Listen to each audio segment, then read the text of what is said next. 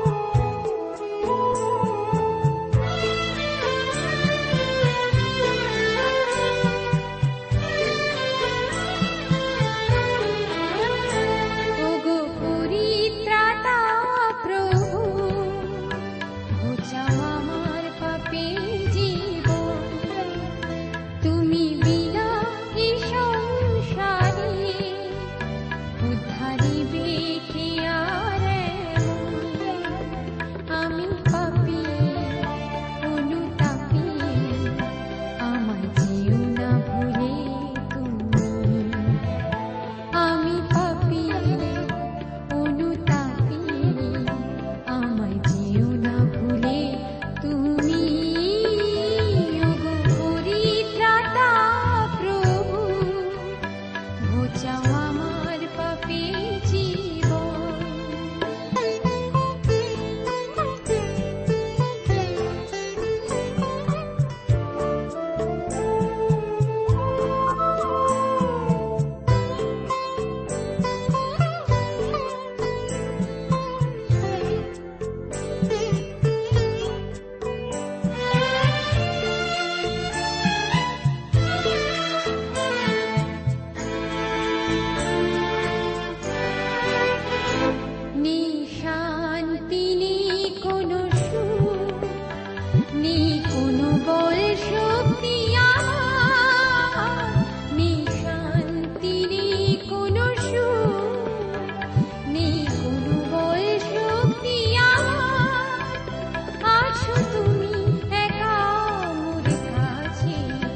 সকল তুমি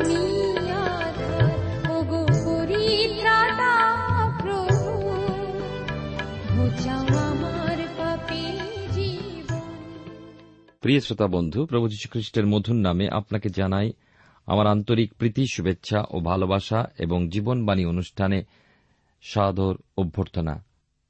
আজকের এই অনুষ্ঠানে আমি আপনাদের কাছে বাইবেলের পুরাতন নিয়মে দ্বিতীয় সমিল তার তেরোর অধ্যায় থেকে আলোচনা করতে চলেছি।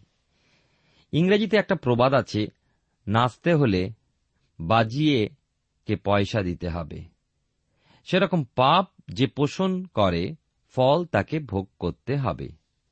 গালাতীয় তার ছয়ের অধ্যায় সাত এবং আট পদে বাইবেলের নতুন নিয়মে লেখা আছে, তোমরা ভ্রান্ত হইও না, ঈশ্বরকে পরিহাস করা যায় না, কেননা মনুষ্য যাহা কিছু বনে, তাহাই কাটিবে।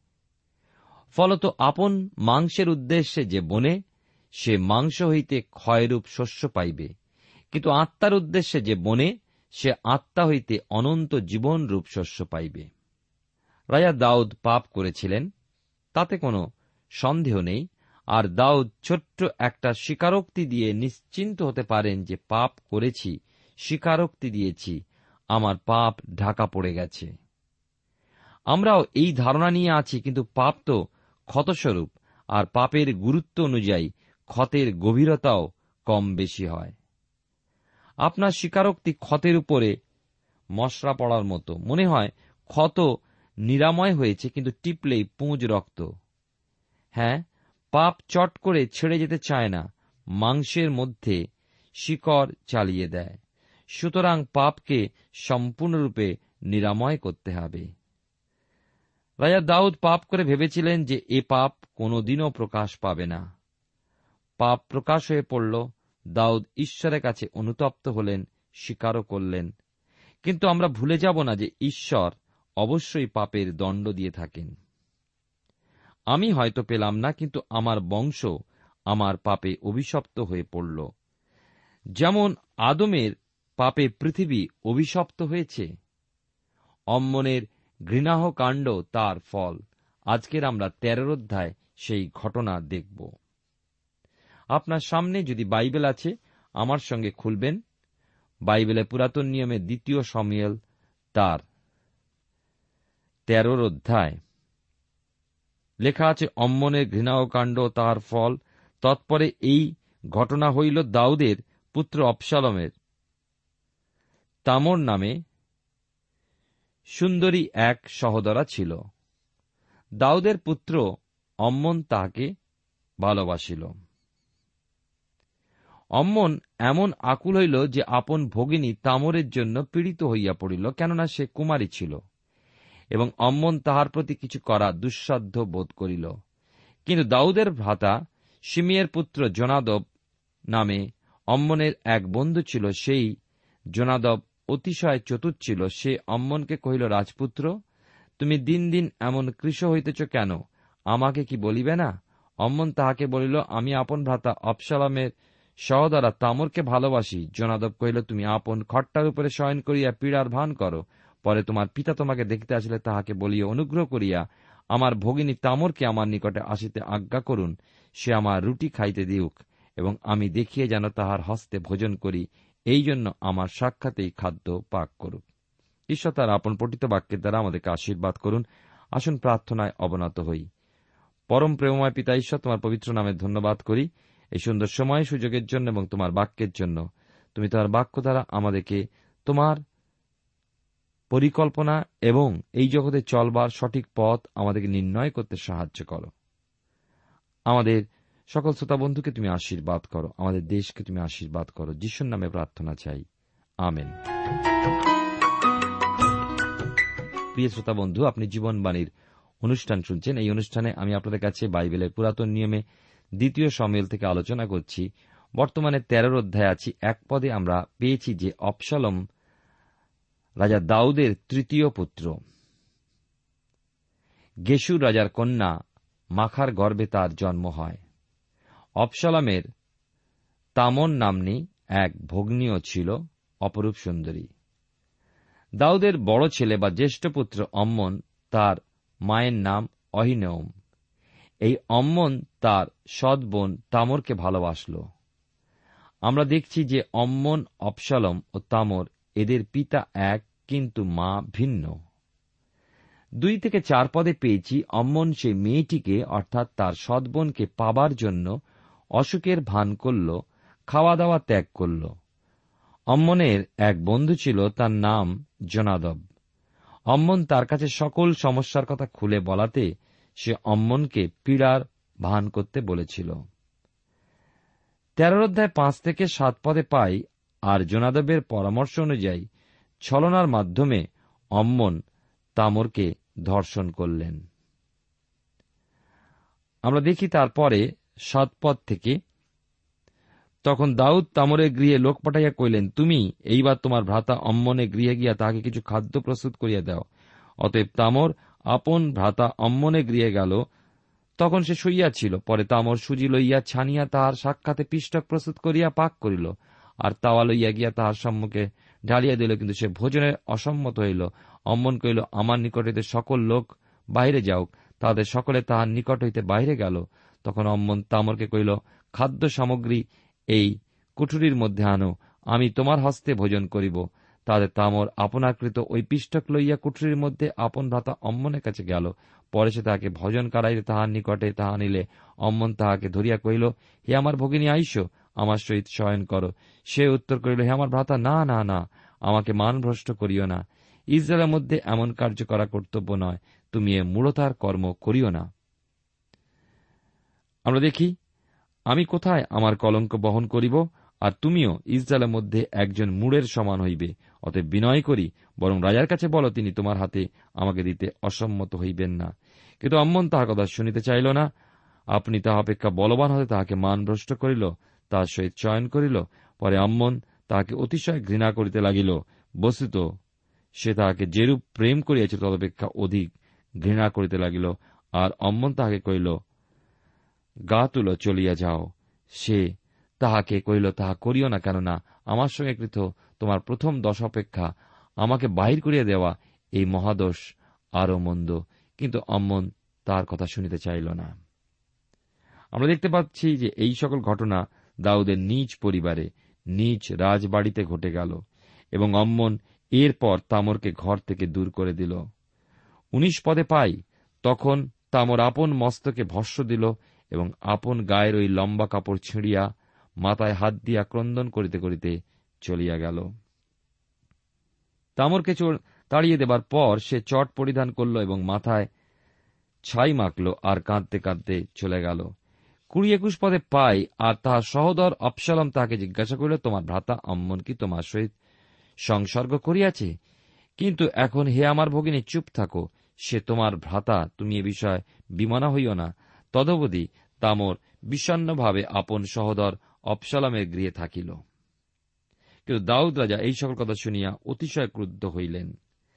দাউদ এই ঘটনার কথা শুনে প্রচণ্ড রেগে গেলেন, কিন্তু শেষ পর্যন্ত অম্মনকে তিনি কিছুই বললেন না। দাউদ অন্যান্য আর পাঁচজনের মতো সন্তানদের শাসন ব্যাপারে শিথিল ছিলেন। তিনি ছিলেন সন্তানদের সুকার্যে পটু করে তুলতে একজন। বেশ গোটাকতক সন্তান তাঁর ছিল। কিন্তু তাদের স্বাধীনতায় তিনি হাত দিতেন না, যার জন্য ছেলেগুলি খুবই স্বেচ্ছাচারী হয়ে উঠেছিল। আপনাদের মনে আছে মন্দিরে এলিয়াজকের পুত্রদের কথা? তারা যত প্রকার মন্দ কাজ করত, যার জন্য ঈশ্বর এলির পুত্রদের উপরে খুবই ক্রুদ্ধ ছিলেন। আজকাল খ্রিস্টীয় সমাজের সন্তানেরাও দিন দিন অতিরিক্ত মাত্রায় উচ্ছৃঙ্খল হয়ে উঠছে। বাবা মা সবকিছু দেখে শুনেও চুপ করে থাকছেন, কেন জানেন? একটা হুমকি ছেলেদের আছে প্রায় শুনি আত্মহত্যা করব। আর ওই কথা শুনলেই বাবা মা ভয় পান। দেখুন, ভাই বাড়িতে ছোট ছেলে মেয়ে থাকলে ছোট থেকেই শাসন করুন, বড় হলে তারা আপনা থেকে অনেক দূরে সরে যাবে। দাউদের পক্ষে সন্তানদের ঠিকভাবে বড় করে তোলা সম্ভবপর ছিল না। কারণ তার বহু পত্নী, বহু সন্তান ছিল। তার উপরে রাজকার্যের ভার আর এই জন্য সন্তানেরা স্বেচ্ছাচারী হয়ে উঠেছিল। বাইবেলে পুরাতন নিয়মে হিতপদে তার তেইশের ওদের তেরো পদে লেখা আছে, বালককে শাসন করিতে ত্রুটি করিও না। তুমি দণ্ড দ্বারা তাহাকে মারিলে সে মরিবে না। দাউদ, তার সন্তানদের শাসনের ব্যবস্থা না করায় অম্মনের ঘটনার পর ব্যাপারটা কেমন দাঁড়াল দেখুন। তেরো অধ্যায় বাইশ পদে লেখা আছে, আর অপসলম অম্মনের কাছে ভালো মন্দ কিছুই বলিল না কেন তাহার সহদররা তামরকে সে মানভ্রষ্ট করাতে অপসলন অম্মনকে ঘৃণা করিল। দাউদের রাজবাড়ি, দাউদের রাজ পরিবার কিন্তু ভিতরের ছবি কেমন? আশ্চর্য হতে হয়। দাউদ নিজে পাপ করেছিলেন, ঈশ্বর বলেছিলেন, পাপ তোমার দূর করব, কিন্তু খড়গ তোমার কুলকে ত্যাগ করবে না, অর্থাৎ বিপদ তোমার কাটবে না। তোমার পরিবারের মধ্যেই মৃত্যু ওত পেতে থাকবে। অপসলম অম্মনকে বধ করেন। দাউদ যখন অম্মনকে কিছুই বললেন না, তখন অপসালমও নীরব হলেন, কিন্তু মনে মনে প্রতিশোধ নেবার ইচ্ছাও ও সুযোগের অপেক্ষায় রইলেন। তার প্রাণের ইচ্ছা পূরণ করার সুযোগ এল সম্পূর্ণ দুই বৎসর পর। তেরোর অধ্যায় তেইশ থেকে সাতাশ পদে পাই সম্পূর্ণ দুই বৎসর পরে ইফ্রাইমের নিকটস্থ বালহাতসরে অপসালমের মেষগুলির লোম কাটা হইল এবং অপসালম সমস্ত রাজপুত্রকে নিমন্ত্রণ করিল। আর অপসালম রাজার নিকটে আসিয়া করিল দেখুন, আপনার এই দাসের মেষগুলি লোম কাটা হইতেছে অত বিনয় করি মহারাজ। রাজার দাসগণ, আপনার দাসের সঙ্গে আগমন করুন। রাজা অপসালমকে কহিলেন, হে আমার পুত্র, তাহা নয়। আমরা সকলে যাইব না, পাছে তোমার ভারস্বরূপ হই। তথাপি সে পীড়াপিড়ি করিল, তবু রাজা যাইতে সম্মত হইলেন না, কিন্তু তাহাকে আশীর্বাদ করিলেন। তখন অপসালম বলে যদ্যপি তাহা না হয়, তবে আমার ভ্রাতা অম্মনকে আমাদের সঙ্গে যাইতে দিউন। রাজা তাহাকে কহিলেন, সে কেন তোমার সঙ্গে যাইবে? কিন্তু অপসালম তাহাকে পীড়াপিড়ি করিলে রাজা অম্মনকে ও তাহার সহিত সমস্ত রাজপুত্রকে যাইতে দিলেন। তখনকার কালে আমরা দেখি যে রাজপরিবারের পশুপাল থাকত আর দাউদ রাজার পুত্র অপসালমের অনেক পশুপাল ছিল। বালহাৎসরে ওই মেষগুলোর লোম কাটার সময় হতে এবার অপসলম সুযোগ নিল। আঠাশ পদে পাই পরে অপসলম আপন চাকর দিওকে এই আজ্ঞা দিল, দেখিও, দ্রাক্ষারসে অম্মনের চিত্ত প্রফুল্ল হইলে যখন আমি তোমাদেরকে বলিব, অম্মনকে মারো, তখন তোমরা তাহাকে বধ করিও, ভীত হইও না। আমি কি তোমাদেরকে আজ্ঞা দিই নাই? তোমরা সাহস করো, বীর্যবান হও। অপসলম তার দাদদের নির্দেশ দিলেন, অম্মন যখন সম্পূর্ণ মত্ত হবে, তখনই তাকে বধ করবে। আর অপসলমের দাসেরা অপসলমের নির্দেশ মতো কাজ করল। অম্মনকে হত্যা করা হলে পর সেই সংবাদ চারিদিকে ছড়িয়ে পড়ল এবং দাউদের অন্যান্য সন্তানেরা সেই স্থান ত্যাগ করে পালাল। ইতিমধ্যে রাজা দাউদের কাছে সংবাদ পৌঁছাল যে তার সকল সন্তান মারা গেছে। আর এই সংবাদ পৌঁছাল যে অপসলমী রাজপুত্রদের হত্যা করেছে। দাউদ দুঃখে ব্যথায় শোকে নিজ বস্ত্র ছিঁড়লেন ও ভূমিসজ্জা নিলেন। তেত্রিশ থেকে পঁয়ত্রিশ পদে আমরা পাই, বিশেষ করে এই অংশে, তেরোর অধ্যায়। লেখা আছে, অতএব সমস্ত রাজপুত্র মরিয়াছে ভাবিয়া আমার মহা প্রভু মহারাজ শোক করিবেন না। কেবল অম্মন মরিয়াছে, কিন্তু অবসালম পলায়ন করিয়াছিল। আর যুবক প্রহরী চক্ষু তুলিয়া নিরীক্ষণ করিয়া দেখো, পর্বতের পার্শ্ব হইতে তাহার পশ্চাৎ দিকের পথ দিয়া অনেক লোক আসিতেছে। আর জোনাদব রাজাকে কহিল, দেখুন, রাজপুত্রগণ আসিতেছে, আপনার দাস যাহা বলিয়াছিল তাহাই ঠিক হইল। তার কথা শেষ হইবা মাত্র দেখো রাজপুত্রগণ উপস্থিত হইয়া উচ্চস্বরে রোদন করিল এবং রাজা ও তার সমস্ত দাস অতিশয় রোদন করিলেন। এই অংশে আমরা পাই যে অম্মনকে হত্যা করার পর আবসালম নিজেই ভীত হয়ে পড়ে সেই স্থান ছেড়ে পালালেন। আর ছত্রিশ থেকে সাঁত্রিশ পদে আমরা দেখি যে, এর আগেই শুনেছি যে অপসালমের মা মাখা গেসুর রাজার কন্যা, এবং সেই সুবাদে অপসালম গেসুরে পালিয়ে গেল। অপসালমের মা মাখা পরজাতিয়া ছিলেন, এবং ঈশ্বরের ব্যবস্থা অনুযায়ী ওই রমণীকে বিবাহ করায় দাউদ কিন্তু ভুল করেছিলেন। দেশ ছেড়ে দাউদ যখন পরদেশে আশ্রয় নিয়েছিলেন, তখন ওই গসুরের রাজার কন্যাকে বিবাহ করেন আর মাখা দাউদের জন্য অপসালম ও তামর, ওই সুন্দর দুটি সন্তান লাভ করেন। দাউদ তার পুত্র অপসালমকে সামনে রাখেননি, সর্বদা আদর দিয়েছেন, যার জন্য অপসালম উচ্ছৃঙ্খল সন্তান হয়ে উঠেছিলেন। আটত্রিশ উনচল্লিশ পদে পাই অপসালম পালাইয়া গোসুরে গিয়া সেই স্থানে তিন বৎসর প্রবাস করিল পরে দাউদ রাজা অপসালমের কাছে যাইবার আকাঙ্ক্ষা করিলেন, কেননা অম্মন মরিয়া গিয়ে জানিয়া তিনি তাহার বিষয়ে সান্ত্বনা প্রাপ্ত হইয়াছিলেন। অম্মনকে হত্যা করার পর অপসালম গোসুরে তিন বৎসর থাকলেন। এদিকে দাউদ অপসালমের জন্য ব্যাকুল হলেন। দাউদ অপসালমের সাথে মিলবার আকাঙ্ক্ষা করতে লাগলেন। মনে হয় দাউদ স্থির করেই রেখেছিলেন যে ভবিষ্যতে অপসালমকেই তিনি রাজা করবেন। আর অপসালম মনে মনে সেই ইচ্ছা পোষণ করেছিলেন। পরে আমরা এই বিষয়ে আরও শুনব। এবারে আমরা চোদ্দ অধ্যায় আসব। দ্বিতীয় সমিল তার চোদ্দ অধ্যায়। আর এখানে আমরা অপসালমের জিরুসালামের প্রত্যাবর্তন বিষয় শুনব। এক থেকে তিন পদে আমরা দেখতে পাই লেখা আছে, পরে সরুয়ার পুত্র জোয়াব রাজার অন্তঃকরণ অপসালমের বিষয়ে ব্যগ্র দেখিয়া তকয়ে দূত পাঠাইয়া তথা হইতে এক চতুরা স্ত্রীকে আনাইয়া তাকে কলেন তুমি একবার ছল করিয়া শোকান্বিত হ এবং শোকসূচক বস্ত্র পরিধান কর, গাত্রে তৈলমর্দন করিও না, কিন্তু মৃতের জন্য বহুকাল শোকাকারিণী স্ত্রীর ন্যায় হও। আর রাজার নিকটে গিয়া তাহাকে এই প্রকার কথা বলো, আর কি বলিতে হইবে, জবাব তাহাকে শিখাইয়া দিবেন। দেখতে পাই, এই অংশে দাউদ রাজা তার পুত্র অপসালামের জন্য সর্বদাই মনমরা হয়ে থাকতেন। প্রধান সেনাপতি জবাব এ বিষয়ে লক্ষ্য করেই তকোয়াতে দূত পাঠিয়ে এক স্ত্রীলোককে ডেকে পাঠালেন। খুব সম্ভব, জোয়াব যেহেতু ওই অঞ্চলে বড় হয়েছিলেন সেই জন্য ওই স্ত্রীলোকের বিষয়ে জানতেন। চার থেকে সাত পদে পাই এই অংশে যে তকয়ে স্ত্রীলোকটি আসলে পর জোয়াব তাকে জানালেন যে রাজার সামনে তাকে অভিনয় করতে হবে। এই তকয়ে ছিল বেতলেমের ছয় মাইল দক্ষিণে উঁচু পাহাড়ের উপর একটা গ্রাম। দাউদের সৈন্যদলে যে তিরিশ জন বীর ছিলেন, তাদের মধ্যে ইরা নামের সেনাপতি তকয়ে নিবাসী ছিল। আবার আমস ভাওবাদী ওই তকয়ের বাসিন্দা ছিলেন। চোদ্দ অধ্যায় আট থেকে দশ পদে আমরা দেখতে পাই,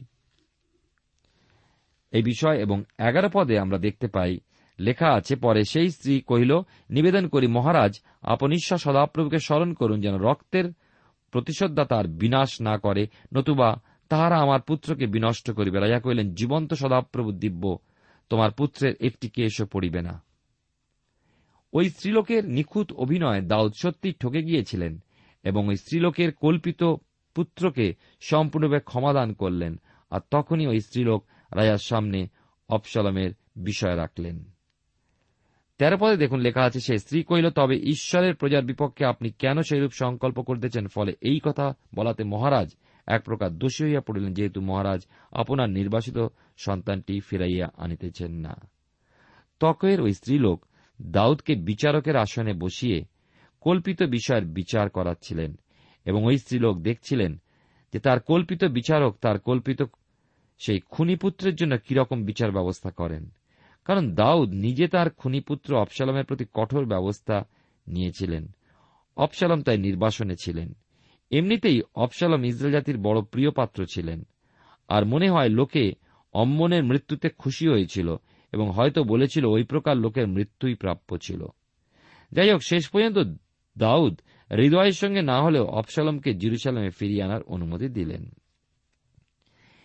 আমরা চোদ্দ অধ্যায়, এবারে আমরা একুশ থেকে চব্বিশ পদের মধ্যে দেখি, এখানে লেখা আছে যে, পরে রাজা জুয়াবকে কইলেন এখন দেখো আমি এ কার্য করিয়াছি, অতএব যাও, সেই যুবক অপসালমকে আবার আনো।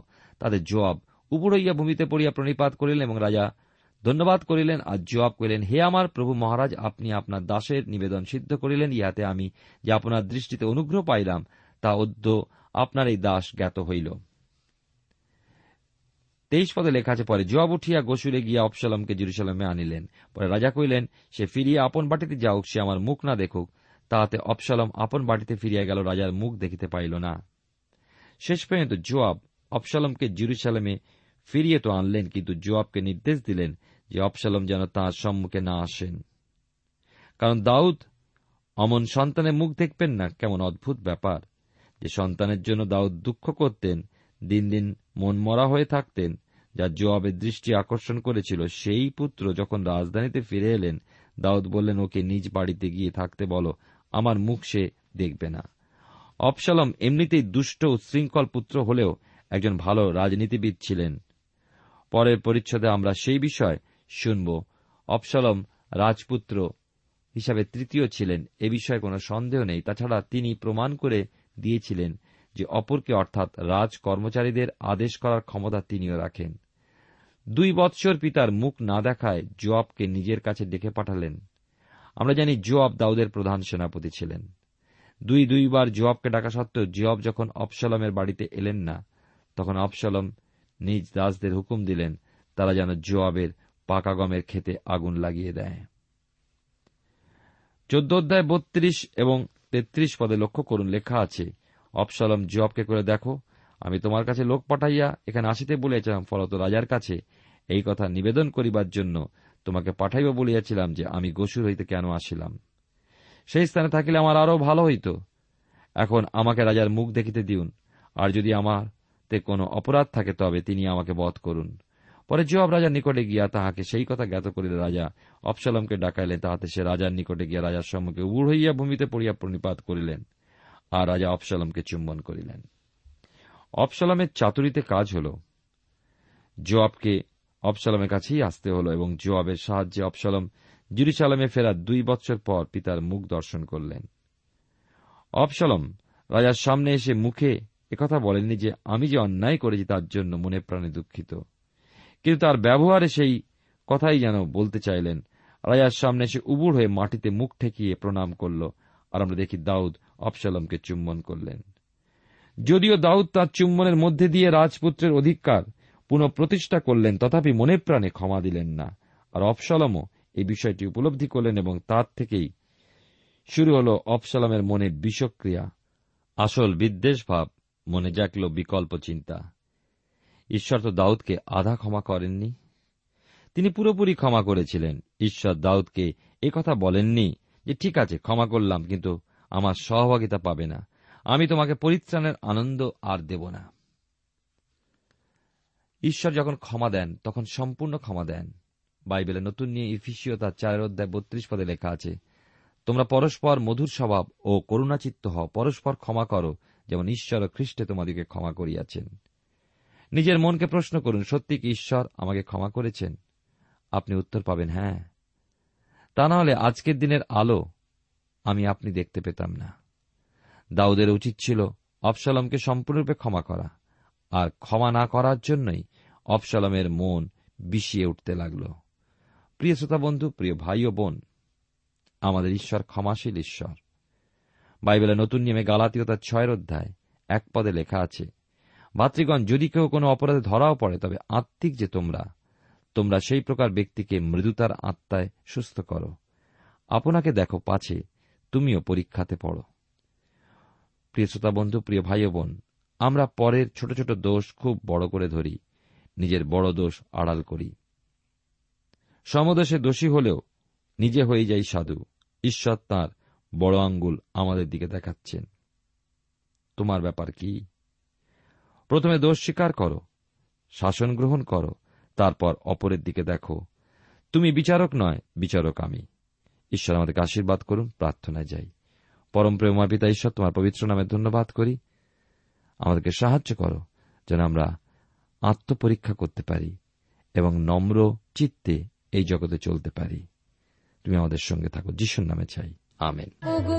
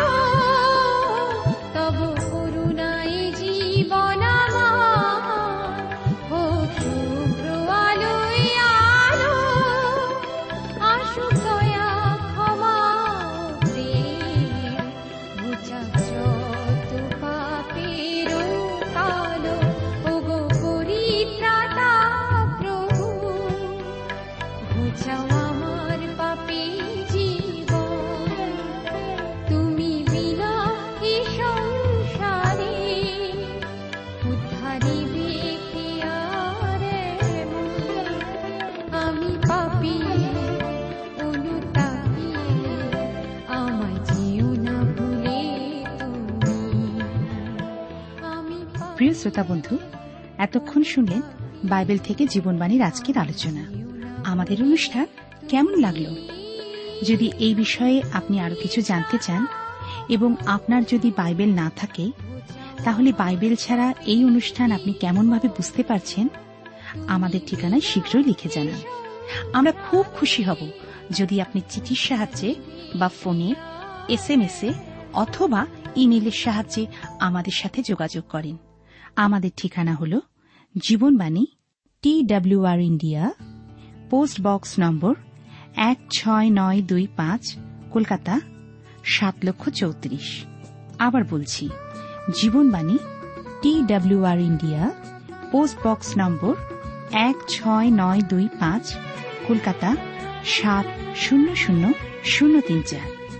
আমাদের ইমেলের ঠিকানা হল Bengali TTV at radio eight eight two dot com আবার বলছি Bengali TTV at radio eight eight two dot com আমাদের phone number two four three eight double zero four five two four three eight double zero four five এবং আমাদের mobile নাম্বারটা লিখে নিন nine four double three four nine seven two three five আবার বলছি nine four double three four nine seven two three five আজকের সময় এখানেই শেষ। বিদায় নিচ্ছি। নমস্কার।